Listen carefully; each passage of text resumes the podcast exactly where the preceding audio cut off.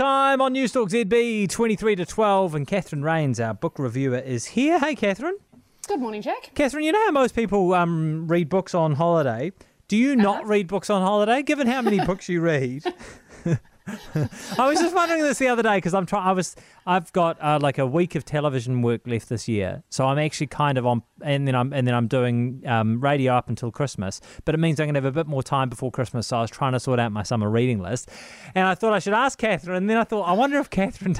you can see how I fell down this rabbit hole. Yes, I can see. I, I go down similar rabbit holes.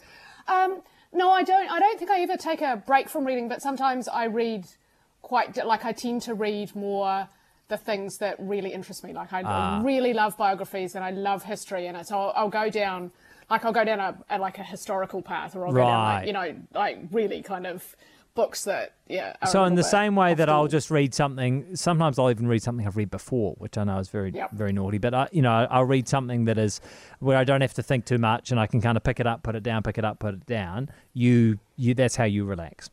Um, Okay, th- that's good. Anyway, we- we've got a couple of different books to tell everyone about uh, this weekend. Let's begin with David Baldacci's Mercy. So this is uh, you meet the character and Atlee, Pi- Ashley Pine. She's an FBI agent in Coro- Colorado, and in the last few books, she's been trying to track down her twin sister Mercy, who was abducted when they were together when they were six. And so Atlee's taken this this very long leave of absence from her job, along with her assistant Carol, to try and find out what has happened to her. So for this, the first time you really hear from Mercy herself, how she escaped captivity and how she struggled in her early years and abuse and addictions, and she's made this life for herself. And she's now a professional fighter. Um, and Pine, the FBI agent, has almost um, made contact with Mercy. And then Mercy, who now calls herself Eloise, has made this very serious mistake in her life. She beats up this man who was beating up his girlfriend, and then he pulled a knife and then a gun on her, and so she seriously goes to town on him. And he ends up in, in, in hospital and he doesn't make it.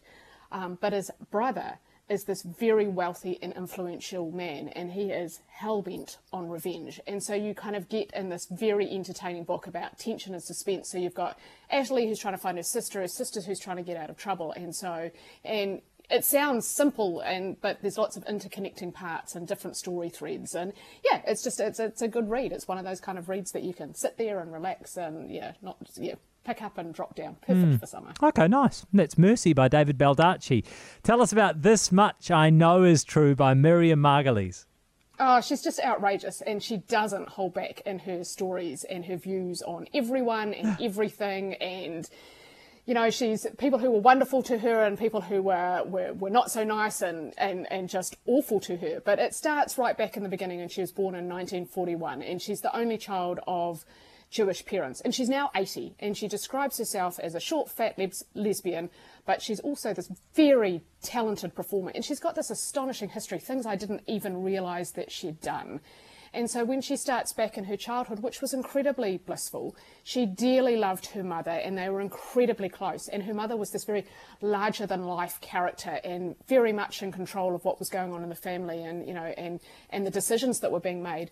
And her father um, was a doctor um, and a very quiet man and didn't really like confrontation. So you had two very different, different parents. And yeah, just really interesting stories about you know when she went to Cambridge and determined to make an, an impact on things, and and the Cambridge Footlights, where she just she talks about where that's really where her career in acting began, and you know, and she's she didn't like it. She wasn't very sentimental about Yeah. it. But, you know, there's these names like John Cleese and Bill Oddie and Graham Chapman, and she they do not endear themselves to you at all in this book when she talks about her experience, and it's just.